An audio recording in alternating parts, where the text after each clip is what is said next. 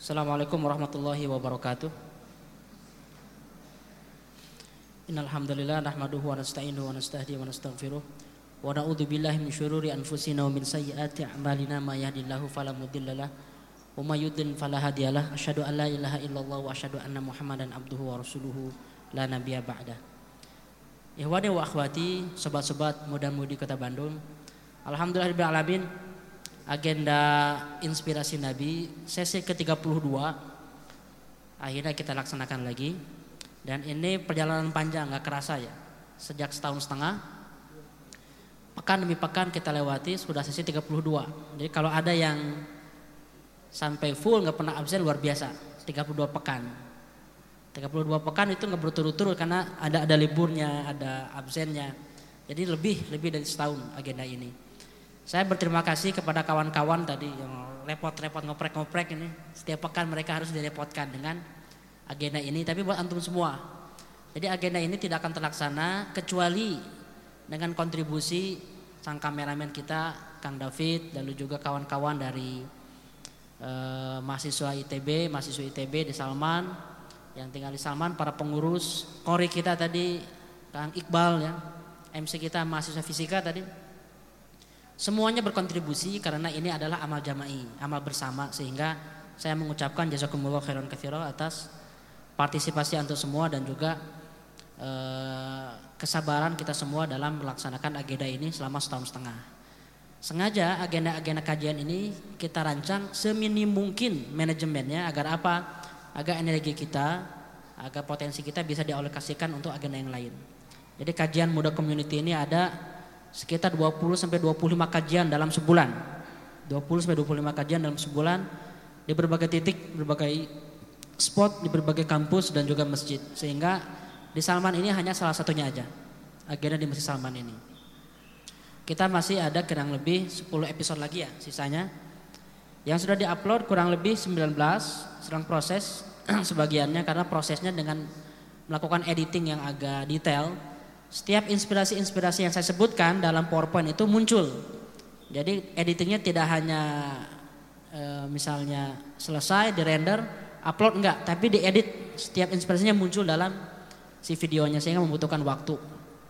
Jadi kawan-kawan yang belum lengkap mendengarkan kajian, sekarang sesi 32 silahkan 31 jam dengar dulu di rumah. Itu pekan depan ada yang baru ikut, dengar dulu 32 jam. Itu kawan-kawan dan insya Allah sore ini juga ada agenda terbaru yang akan kita launching dari Muda Community dengan ngaji inspiratif yaitu ngaji di cafe. Cuman sayang pendaftarannya sudah close. Target kita sekitar 200, 150 dan sudah close sejak dua hari yang lalu sudah penuh. Insya Allah kita akan ke depannya akan bikin agenda-agenda lain ngaji, ngobrol di cafe tentang produktivitas, leadership, manajemen waktu, peradaban, sejarah, politik, tapi ngobrolnya di cafe. Kenapa di kafe? Kan bukan majelis taklim kafe. Kalau nggak mau majelis taklim tinggal ke Salman. Kalau ingin lebih serius tinggal daftar kuliah, gampang gitu kan. Jadi yang namanya dakwah harus difasilitasi dalam berbagai bentuk, dalam berbagai format, dengan berbagai sarana. Ada orang yang pengen di masjid, ada orang yang ingin di bangku kuliah, ada orang yang ingin di kafe, ada orang yang nggak mau keluar rumah, pengen WA online, ada yang di YouTube. Jadi semua format perlu kita sediakan. Nah salah satunya adalah format ngaji di kafe atau dis cafe diskusi di kafe. Khair, eh, kawan-kawan, sesi kali ini adalah masih lanjutan dari prosesi Hudaybiyah, efek dari perjanjian Hudaybiyah yang sudah kita kaji di dua pertemuan sebelumnya. Perjanjian Hudaybiyah dahsyat sekali mempengaruhi nasib umat Islam, bahkan bahkan mempengaruhi dunia. Kenapa? Setelah perjanjian inilah Nabi Muhammad SAW bisa leluasa untuk mengelola dakwahnya dengan caranya sendiri tanpa batas. Sebelumnya ingin mengelola dakwah dengan mengirim surat belum bisa karena belum punya negara. Ingin menyelesaikan urusan-urusan dengan orang Yahudi belum bisa karena khawatir akan diserang oleh orang Quraisy. Tapi dengan perjanjian Hudaybiyah ada kesepakatan damai, nah, bebas. Nabi Muhammad bebas untuk manuver dakwah. Salah satunya adalah Khaybar ini. Perang Khaybar. Fatuh Khaybar, Fatuh itu artinya terbuka, pembebasan, kemerdekaan. Itu Fathu namanya. Atau kemenangan. kemenangan Rasulullah di Khaybar. Khaybar ini punya siapa? Khaybar ini punya daerahnya orang Yahudi. Jadi orang Yahudi di Mekah di, di, di Madinah itu ada beberapa suku. Ada Bani Quraidah, ada Bani Qainuqa, ada Bani Nadir. Semuanya ini udah selesai pengkhianat semua, diusir. Ada yang diperangi, ada yang dihukum mati, ada yang diusir. Sebagian sisa Yahudi yang diusir itu pada ngumpul di Khaybar. Ini kurang lebih 120 km maksimal, 117 km dari kota Madinah. Dan letaknya ini agak di, di utara Madinah. Antara Madinah dan Syam nanti akan saya lihatkan petanya. Perang Khaybar ini kenapa terjadi? Karena orang-orang Khaybar, Yahudi Khaybar berkali-kali berkhianat kepada Rasulullah Sallallahu Alaihi Wasallam. Pertama, mereka inilah menjadi inspirator dan penggagas perang Ahzab. Perang Ahzab ini di, diciptakan oleh orang-orang Yahudi Khaybar. Mereka bikin koalisi, lobby ke mana-mana sehingga mereka berhasil mengumpulkan pasukan dari orang-orang Quraisy dan Ghatafan jumlahnya 10 ribu. Walaupun orang-orang Khaybar ini nggak ikutan perang, jadi mereka menyulut perang tapi nggak ikutan perang. Hari ini ada nggak yang kayak gitu? Ada provokator. Jadi dia bikin makar, bikin desain, bikin konspirasi bikin rencana sehingga orang orang lain, daerah lain, negara lain jadi perang, tapi dia diam aja nggak ikutan. Ini para pencipta fitnah di muka bumi. Ini Khaybar ini dari dulu Rasulullah ingin menghadapinya, cuma belum sempat. Kenapa? Masih ada urusan yang lebih besar yaitu menghadapi kafir Quraisy. Yang kedua, mereka juga yang menjadi provokator bagi saudaranya orang Yahudi Bani Quraisy untuk berkhianat. Bani Quraizoh itu sebetulnya sudah sepakat perjanjian damai dengan Nabi Muhammad melalui piagam apa? Piagam Madinah. Di piagam Madinah itu Bani Quraizoh juga Bani yang lain, Bani Nadir dan Bani Koinoko sepakat untuk bersama-sama menatap kehidupan baru di Madinah tanpa peperangan, saling menghargai, saling melindungi, siap-siap, solider, siap-siap saling membantu, menjaga kesatuan negara Madinah itu.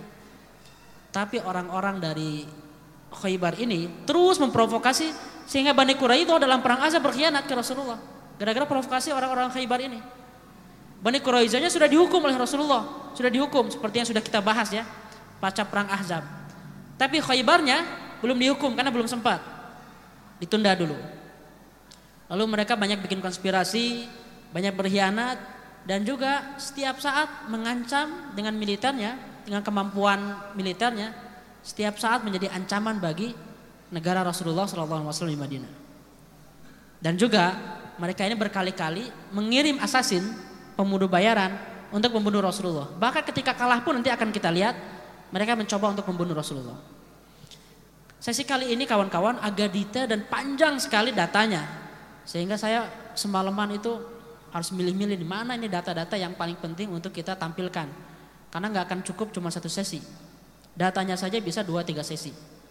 Tapi saya rangkum menjadi satu sesi sehingga saya mengambil inspirasi-inspirasinya lebih sedikit.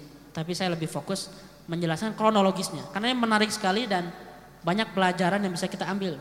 Bukan hanya dalam perangnya, dalam perjalanannya. Ini ya. Inspirasinya saya bahas dulu. Kenapa Khaybar ini wajib diperangi? Boleh nggak kita umat Islam boleh nggak memerangi kaum yang lain? Terutama Yahudi yang kayak gini. Boleh. Ini menjelaskan kepada kita tentang salah satu dimensi dari ajaran Islam. Jadi bukan hanya rahmat.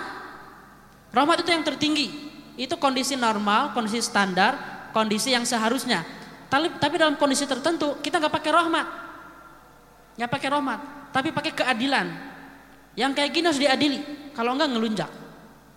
Maka inspirasi yang bisa kita ambil nomor 343. Ancaman keamanan yang real tidak bisa dibiarkan tanpa tindakan tegas. Jika tidak, jika tidak, kehancuran lebih besar akan datang. Coba antum ngomong soal rahmat ke polisi, ke tentara, nggak mungkin. Tugas dari negara, keamanan negara itu melindungi bangsanya, melindungi rakyatnya dari ancaman. Kalau ada peluang ancaman, walaupun ini baru peluang hari ini nih ya, dinas intelijen, baru juga ada ancaman, udah diserang, udah dihadapi, udah ditumpas. Baru ancaman. Belum makar yang nyata, belum pengkhianatan, apalagi ini. Jadi kalau Rasulullah tidak menyerang, leadership dipertanyakan. Nggak bisa pemimpin itu ya kita maafkan semuanya nggak bisa. Kalau semuanya dimaafkan, siapa yang akan melindungi orang-orang lemah? Kalau semuanya dimaafkan, orang-orang kayak gini akan melunjak terus. Jadi salah besar bahwa dalam Islam itu tidak boleh ada pedang, harus ada pedang dalam situasi apa? Dalam situasi menghadapi para pengkhianat. Itulah sebabnya kenapa kita harus mempelajari sirah. Jadi kita faham konsep Islam, ajaran Islam dengan menyeluruh. Kapan keras, kapan lembut, kapan memaafkan, kapan balas dendam. Ada saatnya. Dan inilah saat Rasulullah membalas pengkhianatan dan juga konspirasi orang-orang Yahudi di Khaybar. Apakah orang Yahudi di tempat yang lain dieksekusi? Enggak. Orang-orang Yahudi yang aman-aman, yang biasa aja mah enggak, enggak diserang, diserbu. Yang tidak berkhianat. Bahkan orang Yahudi di Madinah itu sebelum mereka berkhianat biasa aja. Rasulullah dagang biasa, bisnis kan. Lalu juga hubungan sosial, silaturahim. Rasulullah menyuapin nenek orang seorang nenek Yahudi biasa aja. Tapi ketika berkhianat, umat Islam punya kemampuan, itu harus di, harus dikasih pelajaran. Ini inspirasinya. Ya. Lalu mulailah Rasulullah menyiapkan pasukan berangkat ke Khaybar. Nah ini kelihatan petanya, kebaca nggak? Itu ada dua kotak warna hijau ya, warna hijau. Yang di tengah itu pasukan Muslim, yang di atas pasukan Muslim. Pasukan muslim dari bawah itu dari selatan, titik masjid yang paling bawah itu Madinah.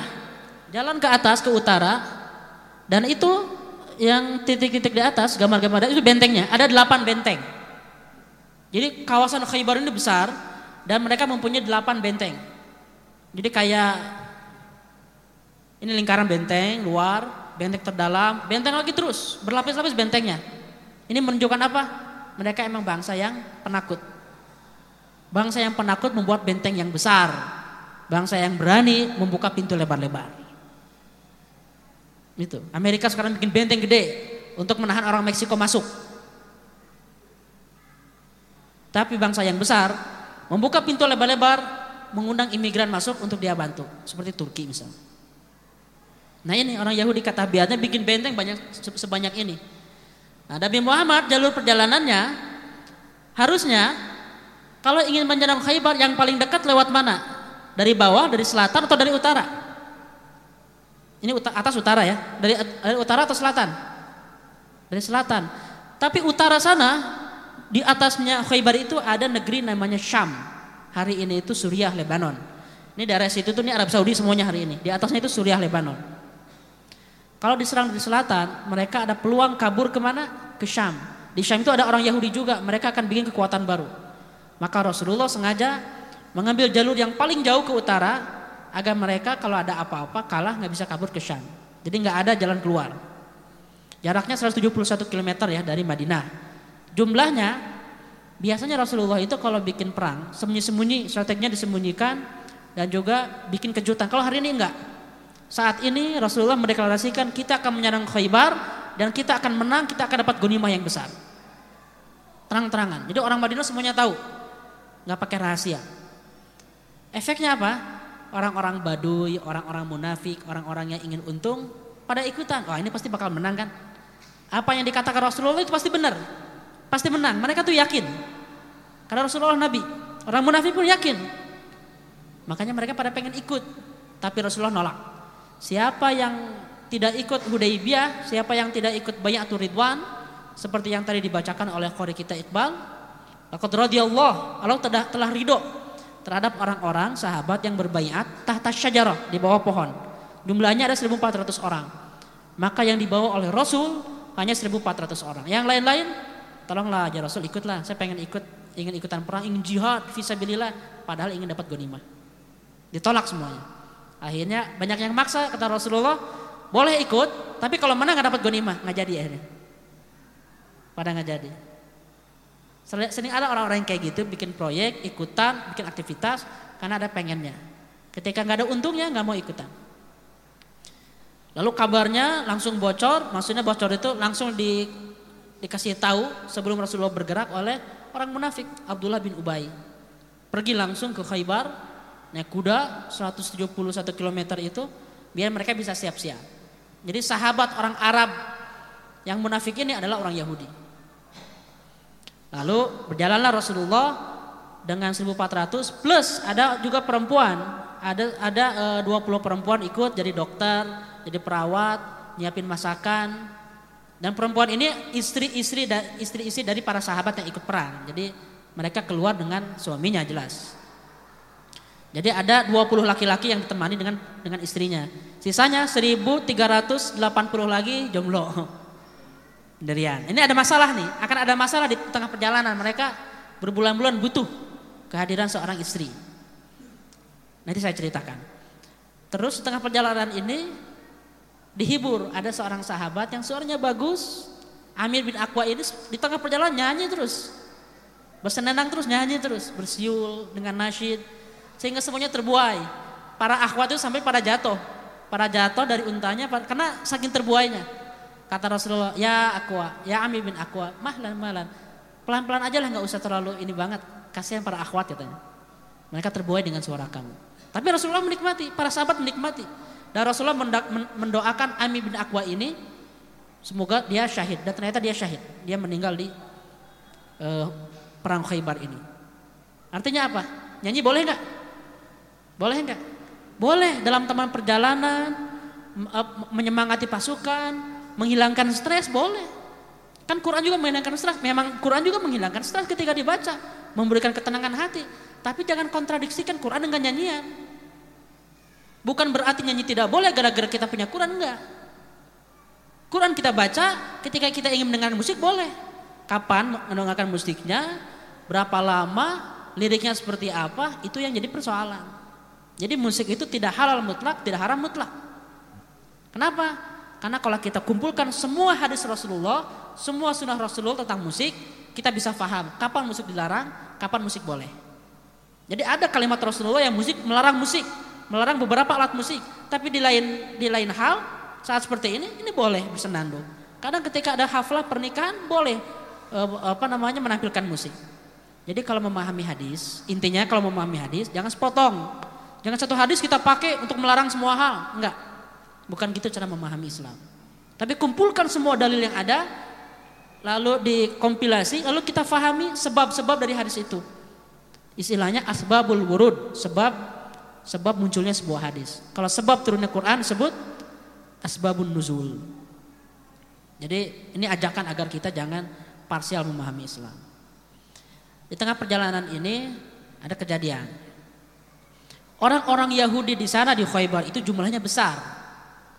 Ada seri, ada 10 ribu orang Yahudi Sedangkan umat Islam ada 1400. Plus mereka langsung ngirim kabar ke se uh, sebuah kabilah namanya kabilah Gotofan. Kabilah Gotofan ini pejuang para jawara dan mereka salah salah satu kelompok yang bergabung dalam perang Ahzab yang menjadi tulang punggung perang Ahzab ini kaum Gotofan, bahaya sekali. Mereka menyumbang 5000 lagi. Nyumbang 5000 pasukan. Jadi totalnya berapa? 15000. 15 ribu. versus 1400 satu banding 10 bayangkan. Satu banding 10 nggak imbang ini. Perang Badar masih mending. Satu banding tiga. Perang Uzub perang eh, perang Uhud satu banding tiga. Perang Ahzab satu banding tiga lebih. tiga ribu lawan sepuluh ribu. Ini satu banding sepuluh. Secara kalkulasi ini tinggal dilibas selesai tinggal dilibas selesai tapi Rasulullah SAW terus maju. Kenapa? Ini sudah dijanjikan bahwa beliau akan memenangkan perang ini dapat wanima.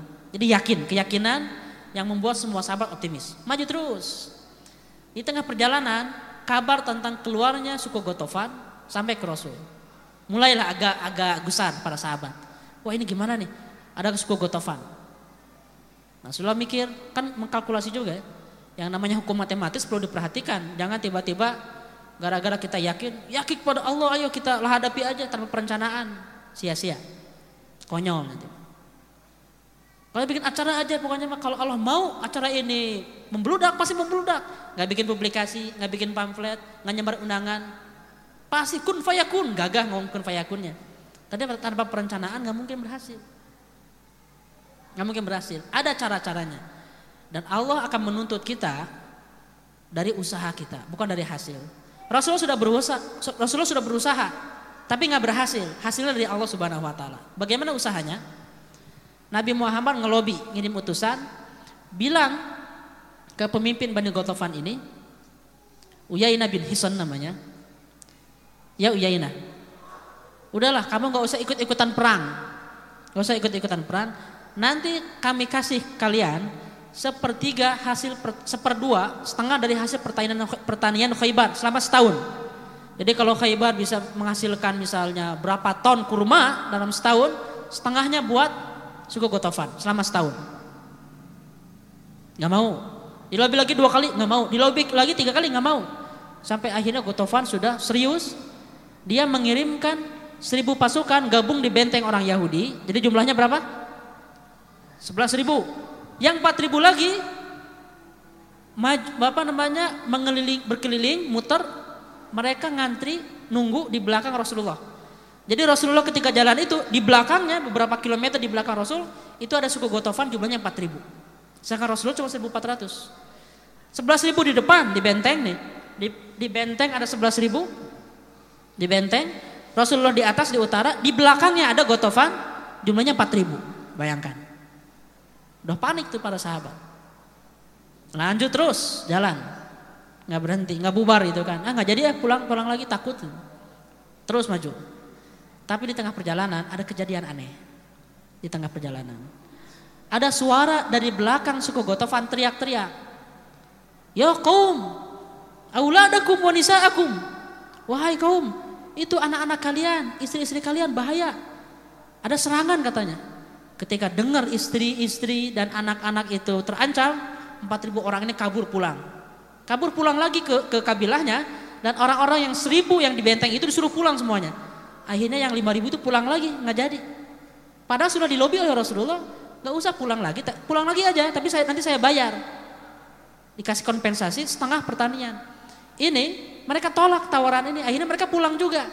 Gara-gara ada isu, ada hoax bahwa keluarganya terancam. Ketika nyampe, apa yang terjadi? Kata istri-istrinya, nggak ada apa-apa, biasa aja. Ketika pulang nggak ada apa-apa. Tapi mereka sudah telat, jaraknya jauh. Mereka sudah tidak bisa mengejar Rasulullah. Jadi mereka akhirnya pulang lagi, nggak melanjutkan serangan karena takut istri-istri dan anaknya terancam, padahal informasinya hoax. Jadi ada gunanya nggak hoax? Ada gunanya ya. Tapi siapa yang melemparkan isu itu? Bukan Rasulullah, bukan para sahabat. Itulah maka dari Allah Subhanahu wa taala. Wa makaru makarallah. Mereka bikin konspirasi, Allah pun bikin konspirasi dan tidak ada yang bisa mengalahkan konspirasi Allah. Jadi selamat Rasulullah dari serangan kaum Gotofan di belakang. Rencananya ketika Rasulullah menyerang, Gotofan ini akan direbut dari belakang. Selamat, diselamatkan oleh Allah. Usaha Rasulullah lobby, itu usaha Rasulullah, tapi nggak berhasil. Finishingnya dari Allah Subhanahu Wa Taala. Dalam hidup selalu banyak kejadian kayak gitu. Kita berusaha nggak berhasil, finishingnya dari Allah. Maka ketika kita diperintahkan sesuatu, kita harus laksanakan walaupun kita nggak ngerasa ini akan ada hasilnya. Inspirasi 344. Ujian kebenaran wahyu ada saat umat diminta percaya. Ini ujiannya di situ. Umat diminta percaya walau belum melihat manfaat yang nyata. Hudaybiyah, Hudaybiyah itu semua sahabat wajahnya langsung cemberut, Umar cemberut, Abu Bakar cemberut, seluruhnya cemberut. Gak happy dengan perjanjian Hudaybiyah karena nggak kelihatan hasilnya. Tiga bulan setelahnya Hudaybiyah itu di, di bulan Zulhijjah. Zulhijjah. Lalu ini di bulan Muharram. Di bulan Muharram dan di bulan Safar terjadinya. Ternyata umat Islam mendapatkan kemenangan di perang Khaybar. Langsung kelihatan nyata hasilnya. Tapi kan para sahabat belum lihat hasilnya ketika perjanjian Hudaybiyah. Tapi ridho aja. Ridho dan siap berjuang. Dalam hidup bakal banyak kayak gitu. Kita diminta diperintahkan sesuatu, kita mengalami sesuatu, kita ingin ngelamar orang, kita ingin daftar kuliah, kita ingin uh, punya target. Lama tercapainya, Allah berikan pilihan yang lain, kita nggak ridho, kita sedih, kita kecewa. Padahal dengan pilihan baru itu Allah Subhanahu Wa Taala memberikan hikmah yang luar biasa. Kadang kita nggak nyadar. Jadi ini ya para sahabat, mulai mendapatkan rahasia dari Hudaybiyah satu demi satu mulai kelihatan pertolongan Allah ini. Nah, mulailah sampai Rasulullah di dekat benteng Khaybar.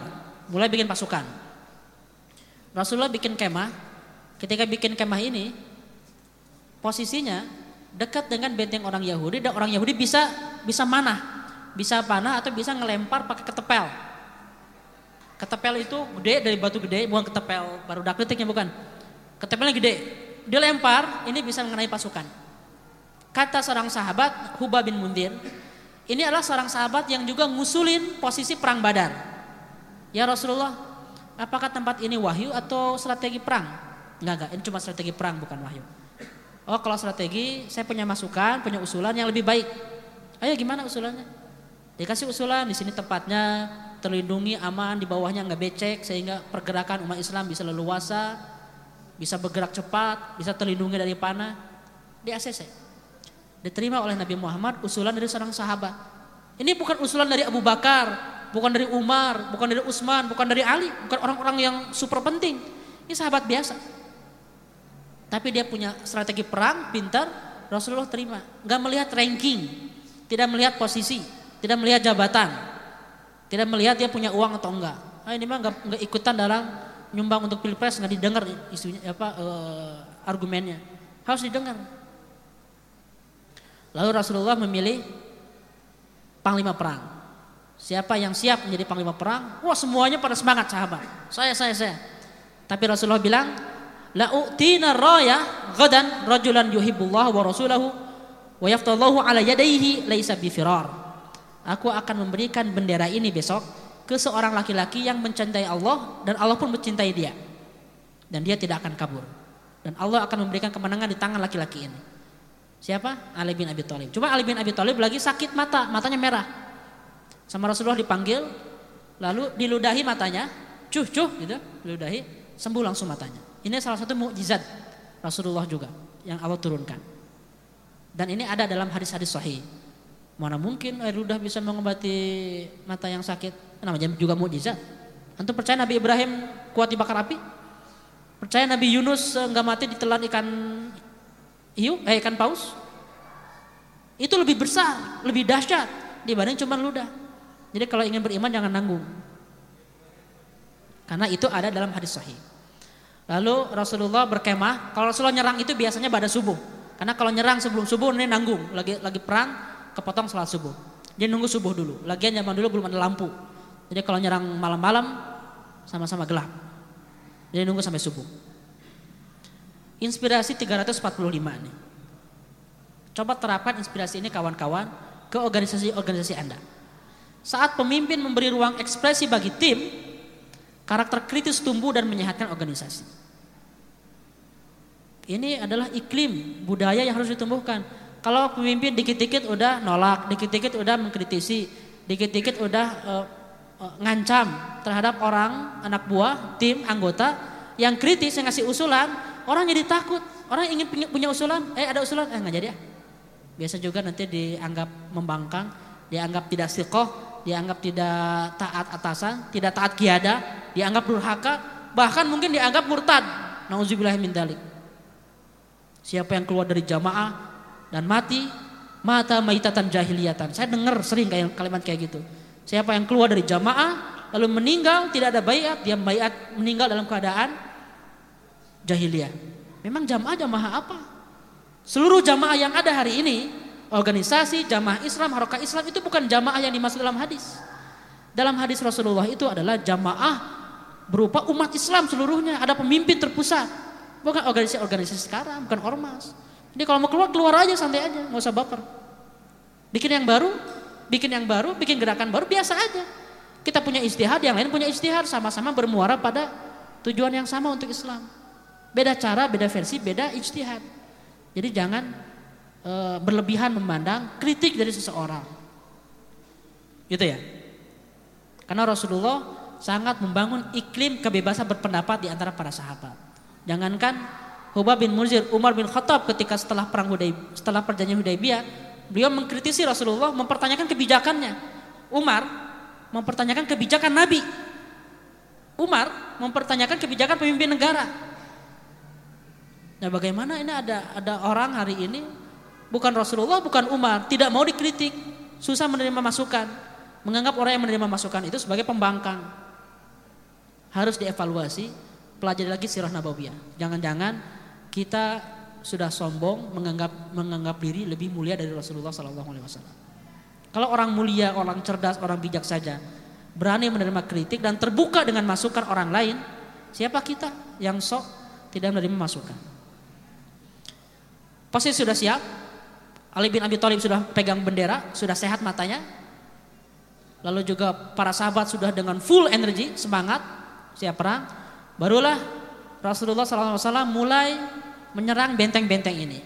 Orang Yahudi harusnya kalau jumlahnya 10 ribu kan keluar kan? 10 ribu loh dibanding 1400. Satu banding 10 tinggal keluar aja. Tapi ini mereka ngumpet di dalam benteng. Mereka rapat. Bentengnya ada delapan ya, ada dua bagian. Bagian satu Naim, Sa'ab bin Mu'ad, Qal'ah Az-Zubair, Ubay dan Nazar. Benteng kedua Qamus, Watih dan Sulalim. Namanya aneh-aneh ini. Karena nama nama-nama benteng Yahudi. Mereka rapat, apakah kita keluar, apakah kita damai atau ke gimana? Karena Rasulullah menawarkan tiga opsi. Opsi pertama, kalian masuk Islam, jadi bagian dari umat Islam. Tapi nggak dipaksa. Kalau nggak mau nggak apa-apa. Kalian menyerah nanti bayar jizyah. Jizyah itu adalah kayak pajak. Setiap tahun jumlahnya sedikit. Itu pun bukan buat perempuan, bukan buat anak-anak, bukan buat orang tua. Bagi orang-orang yang mampu berperang, tinggal bayar jizyah. Tapi kalau ada perang, kalau mereka diserang, mereka akan dilindungi oleh umat Islam. Misalnya gini nih. Ada sebuah daerah. Rasulullah di Madinah, ada sebuah kampung kampung ini tidak masuk Islam, tapi gabung dengan umat Islam, bayar jizyah, pajak setiap tahun kecil, lebih kecil dari zakat jizyah itu. Zakat berapa persen? Dua setengah persen. Kalau anda punya seribu dinar setiap tahun, baik bayar berapa? 25 kan?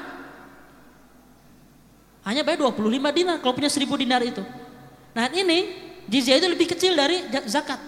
Tapi kalau dia udah bayar jizyah, kalau ada serangan ke kampung mereka, Rasulullah dan para sahabat yang wajib melindungi orang ini. Wajib melindungi kampung ini.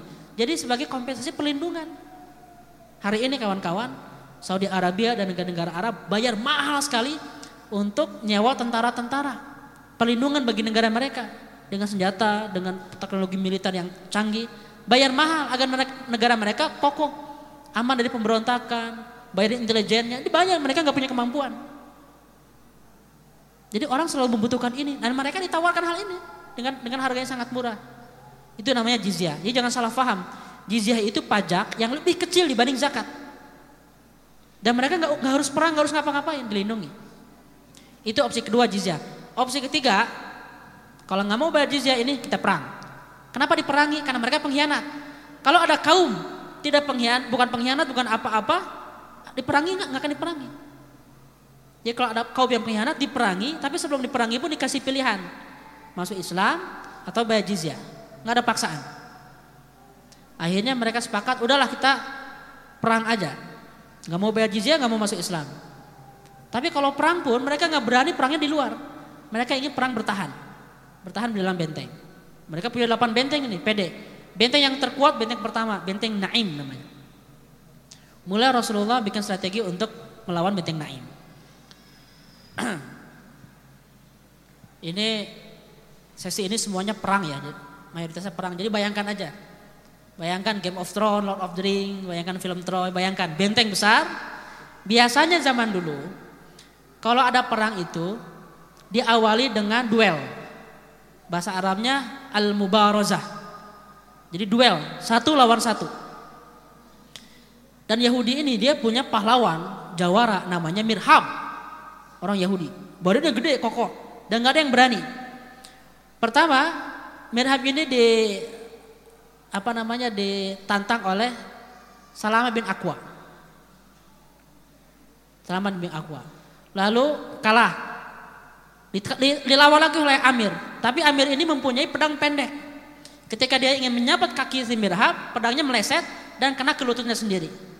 Akhirnya darah keluar dan syahid Amir ini. Para sahabat ada yang nanya, oh, ini dia bunuh diri nggak akan masuk surga. Nyangkanya gitu. Enggak kata Rasulullah, dia justru dapat dua pahala. Dan tidak ada mujahid yang kayak beliau. Jadi Amin masuk surga insya Allah. Menanglah Mirhab ini. Dan semangat orang Yahudi makin menjadi-jadi. Yang awalnya mereka down, takut. Karena Mirhab ini menang, dia makin semangat. Man yubari, siapa yang berani duel lagi, nantang lagi. Akhirnya muncullah seorang pahlawan muslim namanya Muhammad bin Maslama. Hafalkan nama ini. Mungkin antum kenal dengan Ali bin Abi Thalib, Umar, Khalid, tapi dengan dengan Muhammad bin Maslamah ini mungkin nggak kenal. Jarang kita dengar. Padahal ini pahlawan besar. Muncullah Maslamah nantang tanding dengan Mirhab ini, duel dan para sahabat nonton semuanya. Duel sampai seluruh jadi dua pasukan dalam benteng, ini pasukan Islam, dua-duanya duel terus selama sejam. Ke kiri ke kanan sampai ada pohon-pohon, ke belakang pohon, sampai pohon-pohon itu pada pada tumbang pada tercabik-cabik karena mereka duel di, di, di antara pohon. Sejam nih, sejam penuh mereka tarung. Ada pernah lihat Ultimate Fighting? Ini nggak ada wasitnya. Dan ini pakai pedang. Darah di mana-mana. Akhirnya kalah Mirhab ini. Kalah Mirhab ini dan e, pas sudah kalah, ayo bunuh aku, saya udah nggak kuat. Nggak, biarin aja. Sekarat kayak gitu. Sama Muhammad bin Maslamah dibiarin. Terus datang Ali bin Abi Thalib lalu dibunuh oleh Ali bin Abi Thalib. Dan mereka berdua, Ali bin Abi Thalib bilang, "Ya Rasulullah, saya membunuh dia. Jadi saya berhak atas harta dia." Kata Muhammad bin Maslamah, "Enggak, bukan dia, saya yang mengalahkan," katanya. Parebut dua-duanya. Kata Rasulullah, "Enggak, yang mengalahkan Mirhab ini Muhammad bin Maslamah." Jadi pedangnya, hartanya Mirhab ini diambil oleh Muhammad bin Maslamah. Datang lagi yang yang lebih bahaya, namanya Yasir. Yasir orang Yahudi. Wah ini raksasa, dua setengah meter tingginya. Dua setengah meter segimana nih? Ya dua kali lipat orang Indonesia lah ya. Dua kali lipat remaja orang Indonesia, dua setengah meter. Nah, nggak ada yang berani umat Islam itu pada pada ciut semua, dua setengah meter bayangin. Akhirnya muncullah seorang sahabat namanya Zubair bin Awam. Zubair ini pahlawan. Kalau anda pernah pernah e, mereview kajian kita dalam perang Uhud, Zubair bin Awam ini pahlawannya nih. Zubair dengan Tolha ini pahlawan perang Uhud yang jadi jawaranya. Dilawan oleh Zubair bin Awam, ibunya ikut Zubair bin Awam itu. Ibunya ada di barisan tentara Rasulullah yang jadi dokter. Ketika melihat, ibunya takut, ya Rasulullah, anakku akan mati. Kata Rasulullah, enggak, Bal huwa sayaktuluhu. Bahkan justru dia yang akan membunuh si Yasir ini. Duel sejam juga lama duelnya akhirnya menang. Kalah oleh Zubair bin Awan dan Rasulullah bilang, "Inna likulli nabiyyin hawariyan wa hawariyya Zubair bin Awam." Setiap nabi itu mempunyai satria. Satria. Dan kesatriaku adalah Zubair bin Awam. Andalannya. Terus setelah ini, setelah semua pahlawan-pahlawan orang Yahudi ini dikeluarkan, kalah semuanya. Akhirnya nggak ada lagi yang bisa dikeluarkan, digempur terus selama 8 hari akhirnya benteng ini takluk. Masuklah Rasulullah dengan um, dengan kaumnya, dengan dengan sahabat ke benteng Naim ini. Barulah sekarang ingin membuka stage 2, ya kan? Kalau dalam game itu level 2, masuk level 2, membuka benteng level 2. Benteng level 2 As-Sa'ab bin Mu'ad. Ini lebih susah lagi nih. Ini lebih lebih lebih lemah bentengnya, cuma susah ditaklukannya. Kenapa? Karena pertahanannya kuat. Berdoa Rasulullah dan ini sudah kelaparan mereka ini. Kelaparan tidak ada makanan, udah tiga hari ini. Kan di Jazirah Arab gersang kering ya. Makanan yang dibawa kalau habis nggak ada persediaan tambahan. Akhirnya mereka berinisiatif manggang keledai yang udah busuk. Panggang itu keledai. Ketika Rasulullah lihat, oh ini kok makan keledai. Nggak ada makanan lagi ya Rasulullah. Nggak, nggak boleh, buang keledainya. Nggak boleh, dilarang haram makan keledai. Jadi para sahabat yang udah lapar, keledai di, di depan mata, akhirnya ditinggalkan. Karena ini perintah Rasulullah. Pertanyaannya kenapa keledai?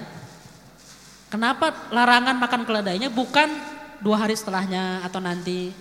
Atau larangannya setelah makan udah kenyang itu kan baru dilarang. Justru di sinilah ujiannya.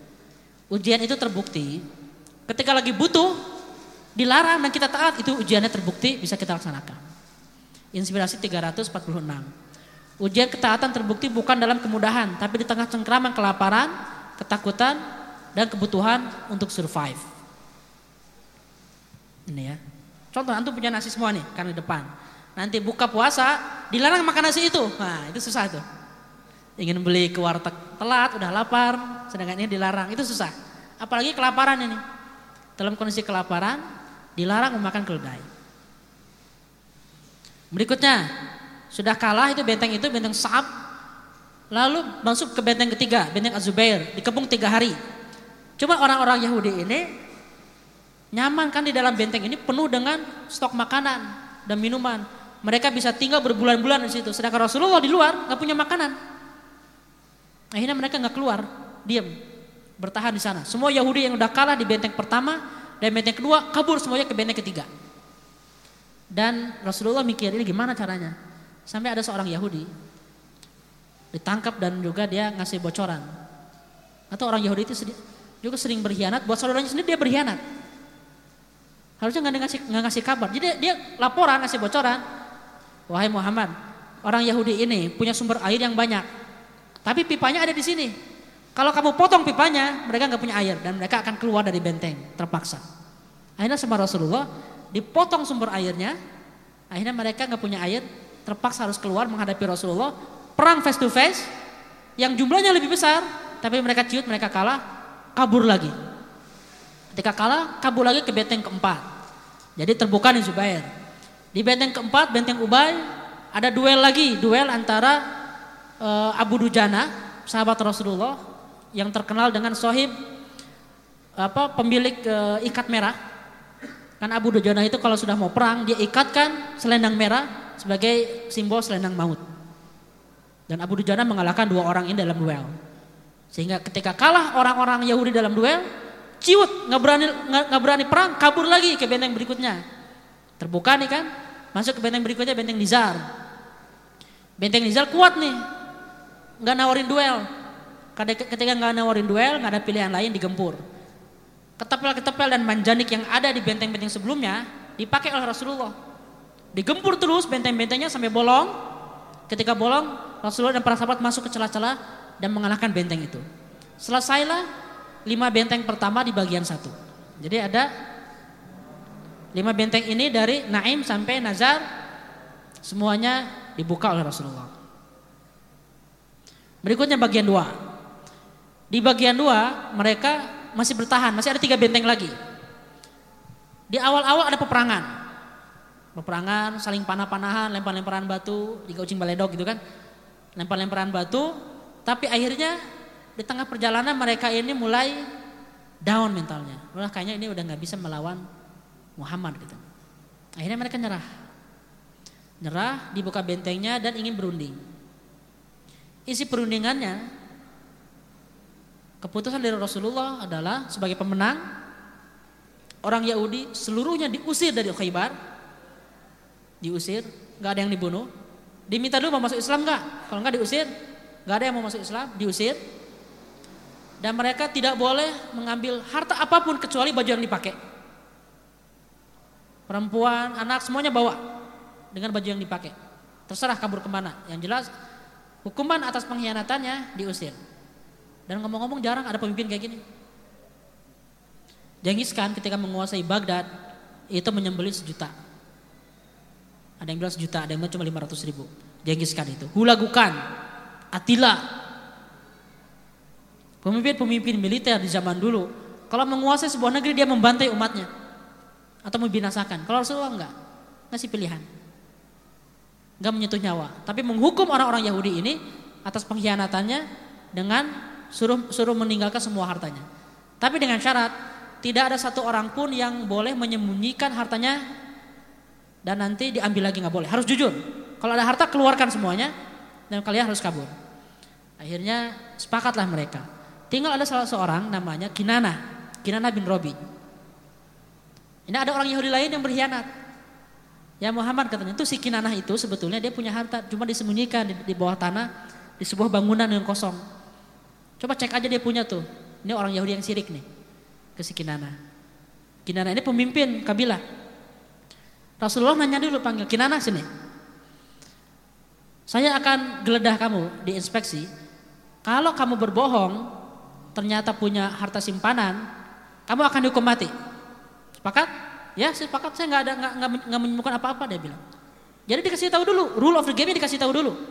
Oke, geledah aja. Saya nggak menyembunyikan apa-apa. Saya jujur. Lalu dipanggil lagi seorang Yahudinya. Di mana kamu kamu uh, tahu dia menyembunyikan? Dicarilah di, di daerah itu, di gedung itu, ketika digali di bawah tanah, Ternyata banyak sekali emas-emas hasil peninggalan Yahudi sebelumnya yang dititipkan ke dia dan dia dapat untung. Akhirnya dieksekusilah. Kinanah ini dihukum mati. Hanya dia aja, yang lainnya selamat semuanya. Artinya apa kawan-kawan? Inspirasi 347. Ini orang-orang Yahudi ini jumlahnya masih besar, masih banyak. Perang, perang perang ini kalaupun mereka keluar berpeluang besar menang. Tapi yang namanya mentalitas kalau down itu nggak ada artinya. Orang-orang Yahudi terkenal dalam sejarah sebagai orang yang paling pengecut. Sejak zaman sejarah, zaman dulu, zaman apa Nabi Sulaiman, zaman Nabi Musa, zaman Nabi Isa, bahkan zaman Nabi Musa berkali-kali bilang, "Ya Musa, pergilah engkau dengan Tuhanmu berjuang. Saya mah di sini aja." Mereka nggak mau melawan Firaun. Bani Israel itu. Di, zaman Rasulullah termasuk orang-orang yang paling pengecut. Zaman sekarang tentara Israel Zionis itu pakai pampers. Pakai pampers di dalam tank. Kenapa? Takut. Takut kalau misalnya ke toilet keluar, nanti ada anak kecil lempar batu bisa bisa bocor kepalanya. Dia pakai senjata. Takut dengan anak kecil yang pegang batu. Sampai sekarang seperti itu. Makanya mereka sering membangun benteng-benteng kenapa? Melindungi dirinya dari serangan musuh karena pengecut nggak mau menghadapi. Mentalitas menjadi kunci penentu dalam pertarungan apa pun. Mental yang kuat meledakkan potensi yang sederhana menjadi kemenangan nyata. Jadi kawan-kawan, kaidah ini juga berlaku bagi bisnis, berlaku bagi eh, pertarungan politik, berlaku bagi pertarungan ekonomi, pertarungan akademis, di mana-mana, mental. Kalau kita sudah nggak pede, kalau kita sudah takut, itu keblok tuh. Sebuah potensi itu nggak keluar. Kalau kita ingin misalnya paling gampang ya public speaking. Kita udah ngafalin, kita sudah udah ngerti apa yang mau dibicarakan, sudah bikin PowerPoint. Kalau lupa, kalau takut lupa semua materi itu semua bahan. Kalau udah degan itu, kalau udah nggak punya mental, tapi kalau punya mental, nggak punya materi pun pede aja ke, depan. Nanti ingat sendiri. Ingat sendiri, tergantung kebutuhan. Ketika kebutuhan ketemu dengan anak muda, ketemu anak kecil, jamaahnya orang tua, muncul aja kalau udah ada mental. Jadi kalau Anda tanya ke saya, apa kunci keberhasilan public speaking, ngomong di depan publik? Mental. Berani, mental, dan santai. Bukan menyiapkan materi, bukan belajar, bukan juga bukan ngafalin Eh, poin-poin bukan itu. Mental. Kalau kuat, suruh aja ke depan. Tentang apa materinya? Tentang ini. Langsung keluar materi itu. Dan mental itu perlu dilatih. Dilatih. Sama, mau ngelamar juga perlu mental. Ya, kalau mau ngelamar perlu mental. Mental harus kuat. Ngelamar kuliah juga harus punya mental. Saya, saya, saya kasih tips. Kalau Anda ngelamar kuliah, terus ditulisan ditulisan uh, letter of motivation ataupun uh, personal statement Anda menjelaskan ya saya mah seorang apa adanya menjelaskan bahwa saya itu orang tidak mampu tapi punya semangat kuliah nggak akan diterima kayak gitu. Anda harus mengatakan di depan kampus atau di depan calon pemberi beasiswa, saya adalah orang yang layak untuk mendapatkan ini. Saya orang yang layak bukan karena Anda baik hati tapi saya memang layak mendapatkan ini. Dan kalau saya masuk di, kuliah Anda, di universitas Anda, di fakultas Anda, saya akan bikin perubahan, saya bikin kontribusi dengan ilmu yang Anda kasih. Bilang kayak gitu. Itu soal mentalitas. Reviewer ketika baca itu tuh akan terpengaruh. Saya sudah membuktikannya. Jadi bikin lamaran itu dengan PD. Ke siapa pun, mau ke orang, ke anak gadis, ke calon mertua, ke universitas, lamaran proposal dengan PD. Jangan memelas. Tangan di atas lebih baik dari tangan di bawah. Ya kalau minta, minta duitnya dari atas gitu. Berikutnya, Gonimah Khaybar. Apa aja? Gonimah Khaybar itu banyak. Salah satunya peralatan perang ya, 100 baju besi, 400 pedang, 1000 tombak, 500 busur panah. Dan juga ada ketika digeledah ada lembaran kitab-kitab Taurat. Diapain kitab Taurat? Dibakar gitu, saingan Quran itu? Enggak. Sama Rasulullah SAW dikasihkan ke orang-orang Yahudi. Dihormati kitab suci itu. Literatur, karya peradaban, ilmu yang dimiliki orang lain itu perlu respect, perlu kita hormati. Perlu respect, kita, perlu kita hormati. Itulah cara Rasulullah SAW menghormati agama lain, menghormati agamanya orang Yahudi. Selain itu orang Yahudi pun meninggalkan banyak sekali eh, apa peninggalan pertanian yang nanti akan dibagi-bagi oleh Rasulullah. Apalagi ada peninggalannya seorang perempuan namanya Sofia. Sofia bin Huyai bin Akhtab. Huyai bin Akhtab ini orang Yahudi, petinggi Yahudi dan pengkhianat yang sudah mati. Dan dia ini baru nikah dengan Kinanah tadi, Kinanah yang dieksekusi, yang bohong. Yang baru dieksekusi oleh Rasulullah gara-gara menyembunyikan Kinanah. Baru bulan madu mereka baru nikah. Ada ceritanya. Suatu hari Kinanah ini uh, istrinya Kinanah ini si uh, apa Sofia ini Umul Mukminin ya, Umul Mukminin Sofia ini mimpi, mimpi kejatuhan rembulan. Dan Sofia ini udah lama, udah lama mempelajari Islam, tapi belum muslim, belum muslimah. Diceritakan mimpinya ke suaminya. Kata suaminya, ditampar, tampar. Kamu mah ngarap ya, ngarap si pemimpin dari Madinah itu ya, ingin dapat kerajaannya. Cemburu dia, kan baru nikah. Biasanya baru nikah cemburuan kan. Akhirnya karena suaminya sudah meninggal, ini rampasan zaman dulu masih ada perbudakannya. Perempuan-perempuan jadi budak. Dan para sahabat ada yang meminta, ya, ya Rasulullah saya pengen si ahwat yang ini, ahwat yang ini dibagi-bagi. Termasuk uh, Sayyidah Sofia ini dikasih ke seorang sahabat namanya Dihya Al-Kalbi. Tapi ada sahabat yang lain protesnya Rasulullah jangan kasih ke, dia. Kan ini putri dari seorang tokoh besar. Jadi nggak menghormati, lebih baik engkau ambil aja dinikahi. Sebagai bukti, bukti penghormatan dianggap menjadi ratu terhadap anaknya atau uh, putrinya kabilah besar dari suku Khaybar ini. Oh iya betul, nggak jadi ada. Dipanggil si itunya di al kalbinya, nggak jadi. Saya ambil lagi, akhirnya dibebaskan, dibebaskan Sofia ini dan dinikahi. Mas kawinnya adalah dibebaskan dia jadi budak. Jadi Rasulullah menikahi punya nambah lagi istrinya dengan Sofia Umul Mukminah, Umul Mukminin. Lalu Rasulullah bulan madunya di perjalanan gitu kan, asyik kan traveling saya bulan madu kan. Tapi travelingnya traveling perang nih masalahnya. Tiga hari perjalanan menuju Madinah ini sambil sambil bulan madu dan lalu Sofia nyerita tentang mimpinya. Dan Nabi Muhammad ketika bulan madu nanya, ini kenapa sayangku ini memar gitu kan? Oh iya ini sama su mantan suamiku dulu katanya di KDRT kekerasan dalam rumah tangga. Gara-gara saya cerita tentang mimpi saya. Yang biasalah itu macam guru katanya kan. Jadi udahlah, happy ending akhirnya dari Khaybar ini. Tapi nggak seluruhnya happy ending. Kenapa? di akhir-akhir di perjalanan menuju Madinah ini ketika berhenti Rasulullah ditawari makanan kambing oleh Zainab binti Haris. Kambing ini kambingnya ini dikasih racun. Zainab nanya, "Ya Rasulullah, bagian mana yang paling kamu suka?" Paha kambing katanya. Wah, paha kambingnya dikasih racun lebih banyak. Ketika disajikan panggi, kambing e, bakar ini dimakan Rasulullah, tanya racun kasih tahu oleh Jibril, nggak jadi sama Rasulullah dimentahkan. Cuman udah kemakan. Yang di suatu hari di kemudian hari racun ini berpengaruh ke fisik Rasulullah. Akhirnya ketahuan, dihukumlah Zainab ini. Mau dihukum mati, tapi sama Rasulullah karena Rasulullah nggak nggak nggak nggak mati dan juga masih selamat, diselamatkan Allah akhirnya diampuni. Udahlah, diampuni Zainab ini. Tapi ternyata ada korban lain. Ada sahabat Rasulullah, Basya bin Bara bin Ma'mur, keburu memakan kambing ini. Dan beliau mati. Akhirnya Hukuman pengampunan ini dibatalkan, di dibatalkan. Dia dihukum mati sebagai kisos. Jadi Rasulullah mengampuni buat dirinya sendiri, tapi memberikan keadilan buat sahabatnya lain, Bashar ini. Buat diri sendiri mengampuni. Tapi kalau prinsip keadilan, ini harus dihukum. Karena pembunuhan berencana. Apa artinya? Ini juga di sesi ini kita banyak belajar tentang ketegasan dalam Islam. Kita banyak belajar tentang rahmat, pengampunan, tapi juga ketegasan.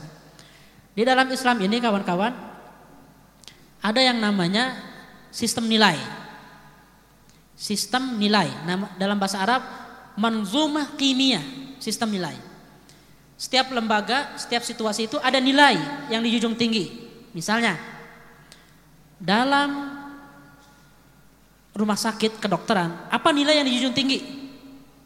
Kesehatan, ya kan? Kesehatan. Jadi apa pun usaha seorang dokter harus memastikan orang ini sehat. Mau agamanya beda, akidahnya beda, musuh, yang penting dia harus sehat. Itu tanggung jawab dokter. Tapi dalam peradilan kehakiman, apa nilai yang paling utama? permi, apa pengampunan, maaf atau keadilan? Atau keadilan? Keadilan. Jadi nggak boleh hakim. Saya mah rahmatan lil alamin. Ini ada pembunuh ya, saya maafkan. nggak boleh. Kalau keluarga yang keluarga korban yang nggak ridho nggak boleh. Seorang hakim, seorang hakim tanggung jawabnya memastikan keadilan. Nanti setelah diputuskan keadilannya, hukumannya berapa tahun, hukum mati atau seumur hidup, sudah ada keputusannya yang adil, terserah keluarga korban akan mengampuni, memberi maaf terserah. Yang jelas harus ada pengadilan dulu. Dan dalam urusan ini, inspirasi 348, dalam urusan-urusan yang berhubungan dengan hak orang lain, pemimpin harus mengedepankan nilai keadilan sebelum nilai kasih sayang dan pengampunan. Biar kita clear. Dalam usaha menegakkan keamanan, keadilan itu menjadi paling tinggi nilai yang paling tinggi. Jadi kalau ada konflik, diselesaikan dulu. Ini harus dihukum dengan cara apa? Sudah ada hukumannya ini misalnya ada ada dua akhwat berantem. Yang akhwat ini dizolimi, dizolimi reputasinya dihancurkan oleh akhwat yang A. Akhwat B ini protes. Anda sebagai penengah atau Anda sebagai orang tua atau Anda sebagai guru harus ngasih keadilan. Anda harus minta maaf atau Anda harus dihukum, dikasih ganti rugi atau harus uh, didenda. Terserah bagaimana keadilannya. Sudah selesai, silahkan yang B anda mau mengambil ganti ruginya, mau apa memaafkan atau mau atau mau nolak ganti ruginya terserah. Yang jelas sudah ada keadilan, Anda mau memaafkan terserah Anda. Tapi hakim tidak berhak, pemimpin tidak berhak memberi maaf bagi orang lain nggak berhak. Kalau bagi diri sendiri boleh. Rasulullah mengampuni Zainab itu buat dirinya sendiri, tapi buat sahabat yang mati tidak diampuni. Jadi gitu ya, biar clear bahwa Islam itu mempunyai derajat-derajat nilai. Kondisi paling tinggi itu rahmat. Tapi dalam situasi tertentu itu bukan rahmat. Keadilan, ketegasan, balas dendam, atau misalnya eh, dibalas dengan yang baik, dibalas dengan yang buruk. Itu ada situasi-situasinya. Dan kita bisa faham kalau membaca fikih sirah nabawiyah ini. Kapan Rasulullah memaafkan, kapan Rasulullah balas dendam, kapan Rasulullah mendoakan kaum yang zolim agar tobat, kapan Rasulullah mendoakan kaum yang zolim untuk dihancurkan. Jadi apa yang saya katakan, kalau kita membandingkan Rasulullah dengan Nabi Nuh mana yang lebih baik? Nabi Nuh mendoakan kaumnya agar atau Nabi yang lain mendoakan kaumnya agar dimusnahkan. Rasulullah di dalam perang Taif, dalam e, dakwah ke Taif mendoakan umatnya agar diampuni. Mana yang lebih baik? Gak ada yang lebih baik. Kalau Rasulullah hidup di zaman Nabi Nuh akan melakukan yang sama dengan yang dilakukan Nabi Nuh. Kalau Rasulullah hidup di zaman Nabi Yunus akan melakukan hal yang sama dengan Nabi Yunus. Kalau Nabi Yunus dan Nabi Nuh hidup di zaman Rasulullah akan melakukan doa yang sama, doa pengampunan untuk warga Taif. Jadi jangan membanding-bandingkan para nabi. Setiap nabi itu mempunyai situasi yang dalam situasi itulah Allah menjelaskan dalam Quran cara menghadapi situasi tersebut. Dan Rasulullah pernah nggak Rasulullah mendoakan umatnya agar dihancurkan? Pernah nggak? Pernah. Dalam perang Badar Rasulullah mendoakan empat orang Abu Jahal, Utbah bin Rabi'ah untuk dihancurkan dan empat orang itu mati semuanya dalam perang Badar. Tapi ketika dalam dakwah ke Taif, Rasulullah meminta ampunan. Jadi tahu situasi-situasinya. Makanya penting sekali mengkaji sirah nabawiyah agar kita tidak salah kaprah memahami sunnah. Hasil perangnya kayak gimana? Dari muslim yang syahid 16 sampai 18 orang. Orang Yahudinya 93 orang. Lalu tanah Khaybar yang besar itu dibagi oleh Rasulullah menjadi 36. setiap bagiannya itu jadi 10 petak. Jadi ada 36 ribu petak tanah. Ini pohon kurma banyak sekali. Dan orang-orang Yahudi nawar, ya Rasulullah. Memang hukuman bagi kami diusir. Tapi mereka ngelobi, tolong kasih toleransi lagi, kasih kami ampunan, kasih kami privilege agar kami agar kami dikasih kesempatan mengelola tanah ini karena kami yang paling tahu cara bertani, cara mengelola kurma dan cara mengelola tanah di sini kami yang paling tahu. Lebih tahu dari kalian semua. Rasulullah mikir, iya juga sih. Kalau dikelola oleh Nabi Muhammad, sedangkan jaraknya berapa kilo? 171 km, maka tanah ini akan jadi mubazir. Sedangkan dalam Islam, seorang yang memiliki tanah terlalu banyak, lalu kosong, nggak ada hasil, itu dilarang. Tanah itu harus dia gunakan atau dia wakafkan. Harus di, harus dimakmurkan.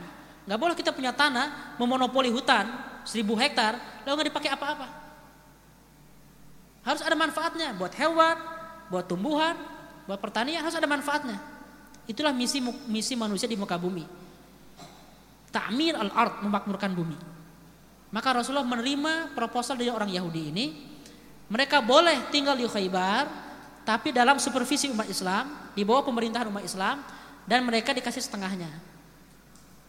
Apa gaji dari mereka untuk mengelola tanah ini setengah dari tanah Khaybar. 1800 petak hasilnya dimiliki oleh orang Yahudi, 1800 lagi dibagi-bagi ke orang Islam. Jadi dibagi dua, tapi dikelola oleh orang Yahudi tanahnya ini. Sehingga Rasulullah membagi-bagi 1800 petak itu ke seluruh sahabat yang ikut dalam perang Khaybar dari 1400 orang itu. Dan ini banyak masalah. Kenapa? Ketika proses pembagian ini banyak orang berebut juga banyak orang yang ketika ada tawaran perempuan berebut pengen perempuan itu wajar. Udah berbulan-bulan puasa. Apa artinya? Inspirasi 349. Ujian pasca kemenangan lebih berat dan lebih menggelincirkan karena musuh terbesar berada di dalam diri, lapar, seksual dan harta. Ini nggak mudah nih. Orang-orang banyak yang ikut, banyak yang ingin ikut dalam ekspedisi Khaybar gara-gara ingin tanah ini. Tapi Rasulullah SAW memilih 1.400 orang itu karena sudah dijamin masuk surga dengan jaminan Allah Subhanahu wa taala. Laqad radiyallahu Allah sudah ridho dengan mereka. Kalau Allah ridho berarti masuk mana? Masuk surga. Gak mungkin Allah ridho ke seseorang dan dia masuk neraka. Terakhir, ketika proses pulang itu Rasulullah diberikan kabar gembira lain. Ja'far bin Abi, Ja'far bin Abi Talib, Ja'far bin Abdul Muttalib ini pulang dari Habasyah, paman Rasulullah. Baru pulang dari Habasyah dan e, ketika nyampe Madinah, Madinah kosong karena nggak ada Rasulullah. Lalu nyusul Ja'far dengan enam sahabat, dengan lima sahabat yang lain nyusul langsung ke rute menuju Khaybar. Ketemu di tengah jalan dan Rasulullah bilang, "Ma adri bi ayyuhuma ana usir, bi fatih Khaybar atau bi qudumi Ja'far." Saya nggak tahu dengan apa saya bahagia hari ini. Apakah dengan kemenangan Khaybar atau dengan kehadiran Anda wahai Ja'far. Jadi ini happy endingnya berkali lipat nih. Nikah, setelah nikah apalagi menang Khaybar, setelah menang Khaybar ketemu dengan pamannya yang sudah ber, bertahun-tahun berpisah karena dikirim hijrah ke Habasyah. Kembali ke Madinah, ketika kembali ke Madinah ini masih ada tiga kaum Yahudi kecil-kecil kampung-kampung yang perlu dihadapi. Yang pertama Fadak. Ketika sampai ke kabilah Fadak, Fadak ini mereka ciut langsung, nyerah. Lalu mereka ngasih bagian setengah dari hasil bumi Fadak. Selesai. Ketika sampai ke Yahudi Wadil Qura, mereka nyerang. Mereka lempar-lemparan panah dan akhirnya membunuh beberapa orang Islam. Lalu dihadapilah beberapa pahlawan mereka, nantang duel, dihadapi lagi oleh pahlawan Islam, Zubair bin Awam. Dua kali menang. Lalu Ali bin Abi Thalib sekali menang. Ada 11 orang korban dari Yahudi Wadil Qura. Lewat lagi yang ketiga Yahudi Taima, ciut lagi dan minta damai. Jadi tiga Yahudi terakhir disapu bersih oleh umat Islam. Lalu Rasulullah pun mengirimkan Sariyah Aban bin Sa'ad ke. Dan di tengah perjalanan ada kejadian juga yang perlu kita pelajari hati-hati ya. Soal sholat, sholat subuh. Ketika Rasulullah di tengah perjalanan berhenti terus capek banget malam-malam Rasulullah minta ke Bilal, wahal Bilal, kamu jaga ronda nanti sebelum subuh kamu yang bangunkan kita semua. Capek semuanya nih, habis perang kan. Ketika tidur, Bilal ketiduran. Pas pagi-pagi udah ada matahari, Rasulullah yang pertama kali bangun. Dibangunin Bilal. Bilal nih ngapain kamu? Kenapa nggak bertugas? Maaf ya Rasulullah. Saya ngantuk sebagaimana engkau ngantuk katanya. Jadi saya ketiduran kebablasan. Akhirnya semuanya kebablasan. Tapi Rasulullah mengajarkan, "Idza nasitimus salat fasalluha idza dzakara." Fa innallaha tabaraka wa ta'ala yaqul wa aqimis salata li dzikri. Kata Rasulullah, kalau kamu lupa dengan salat, Lupa ya, bukan disengaja, bukan direncanakan. Lupa dengan sholat, langsung sholat ketika kamu ingat. Kenapa? Karena Allah mengatakan, dirikanlah sholat untuk mengingatku. Jadi ketika misalnya suatu hari kita kebablasan, sholat subuh, bangun-bangun, udah duha misalnya, nah jangan ah udah udah tanggung telat nggak sholat subuh enggak. Tetap harus sholat subuh walaupun matahari sudah terbit. Karena diajarkan oleh Rasulullah. Tapi ini bukan ajakan buat sholat subuhnya 10 pagi, bukan. Sholat subuh tepat pada waktunya, teman. Jangan jadi alasan gara-gara telat terus meninggalkan sholat subuh. Itu artinya. Sholat apa pun di mana pun harus dilaksanakan. Dalam kondisi genting, sahabat-sahabat ketika mau berangkat ke Bani Quraidah, sahabat sebagian sahabat ketinggalan sholat asar karena ingin sholat asarnya ketika sampai Bani Quraidah, tapi sudah sampainya sampainya itu ketika waktu isya. Semuanya sholat asar, maghrib, isya digabung saat itu dalam kondisi tergenting. Tapi kalau kita habis ngeronda, habis lihat villa dunia, ketinggalan sholat subuh itu nggak diterima ya. Terakhir kawan-kawan, inspirasi 350. Setiap manusia selalu membutuhkan bantuan. Tapi harga diri seorang muslim harus tetap terjaga dengan membalas kebaikan orang saat kesempatan tiba. Rasulullah ketika sampai ke Madinah, sahabat-sahabat yang sudah punya gonima, rampasan perang itu, lalu bayar utang dan juga mengembalikan harta-harta pembelian orang pemberian orang-orang Ansor ini. Dibalikin lagi. Kenapa? Orang-orang muhajirin ini di awal-awal butuh bantuan. Jadi kalau kita sudah dibantu, terus ada kesempatan, walaupun tidak, tidak diminta, bukan utang, kembalikan bantuan-bantuan itu dengan cara yang baik. Jadi balas jasa orang itu. Kalau dulu kita disukseskan, dikasih proyek bisnis, disekolahkan, bayarlah jasa mereka dengan cara yang lain. Dengan cara beramal, dengan cara memberikan bantuan ketika dia butuh, atau dengan cara-cara yang lain. Minimal dengan persahabatan yang baik. Jangan jangan sampai kita butuh bantuan, ngedeketi ketika butuh bantuan, sudah sulisnya ditinggal. Itu bukan karakter muslim yang punya harga diri. Muslim yang punya harga diri, bahkan dengan musuh, ngutang ke musuh, lalu kita perang, harus dibayar hutangnya. Karena hutang ke muslim atau non muslim akan dibawa mati. Kalau orang yang dihutanginya nggak ridho, kita tidak mungkin masuk surga sebelum hutangnya dibayar. Dan di akhirat membayar hutang itu dengan mentransfer amal pahala kita dikurangi dikasih ke dia. Kalau kita sudah nggak punya pahala, dosa dia dikurangi ditransfer ke kita. Itu cara bayar hutang di akhirat. Hati-hati dengan hutang. Dan itu bukan standar seorang muslim. Standar seorang muslim itu bukan mengembalikan hutang, itu standar. Standar seorang muslim itu mengembalikan jasa orang lain walaupun nggak diminta. Itu standar kita. Apalagi hutang gitu maksudnya. Itu kurang lebih eh, sobat-sobat materi kita hari ini perang Khaybar yang penuh dengan nilai-nilai pengorbanan perjuangan. Wallahu a'lam bishawab. Assalamualaikum warahmatullahi wabarakatuh.